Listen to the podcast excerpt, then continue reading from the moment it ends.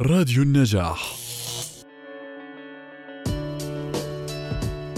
تعزيز الثقة بالنفس آه، بيعتمد على إنك تعزز المصادر مصادر الثقة بالنفس، فإذا حكينا مثلا إنه أحد مصادر الثقة بالنفس هو التعلم فالتعليم ممكن يساعد في تعزيز الثقة بالنفس، إذا حكينا إنه الأداء ال- الاجتماعي فتعزيز العلاقات الاجتماعية والإمكانيات أو القدرات ال- الصفات الاجتماعية عند الشخص ممكن يعزز ثقته بذاته، إذا حكينا عن آه، مثلا تعزيز مثلا مالي برضو ال- الأداء المالي للشخص أو العملي أو المهني آه، بيساعد في تعزيز الثقة تقدير الذات والثقة بالنفس. فإذا تعزيز هاي المصادر وبنائها من جديد والتركيز على تدعيمها وتنميتها هو اللي بيساعد على تنمية الثقة بالنفس وتقدير الذات.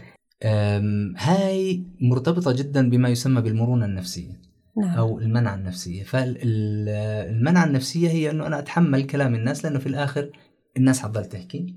آه، لو شو ما عملت أنا لو لو كنت النبي محمد الناس حتحكي علي.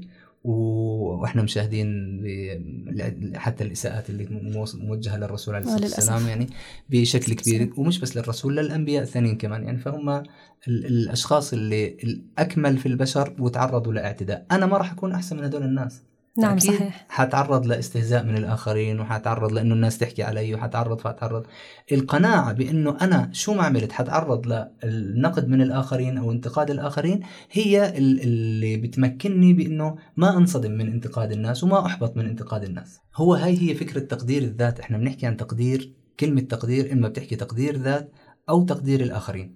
فإذا كنت أنت رابط تقدير الذات بتقدير الآخرين فالآخرين ممكن يحبطوك وممكن يرفعوك. ما بتعتمد يعني هم والله محبطين بيحبطوك هم كويسين بي- بيرفعوا من معنوياتك. فبالتالي أنت محتاج أنك تنمي نفسك لحتى أنت تقدر ذاتك.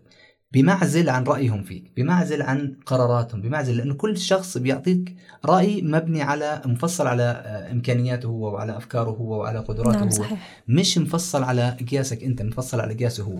فلما بيعطيك هذا ال ال الرأي وأنت بتتبناه فأنت تبنيت وجهة نظره بالنهاية أكيد أنا مش راح ألبس بنطلون أخوي الاصغر مني. ولا حلبس آه، مثلا آه، بنطلون ستاتي وأنا رجل لأنه هذا مكيف له لهاي وهذا مكيف لهذا وأنا في الي شيء مكيف على كده.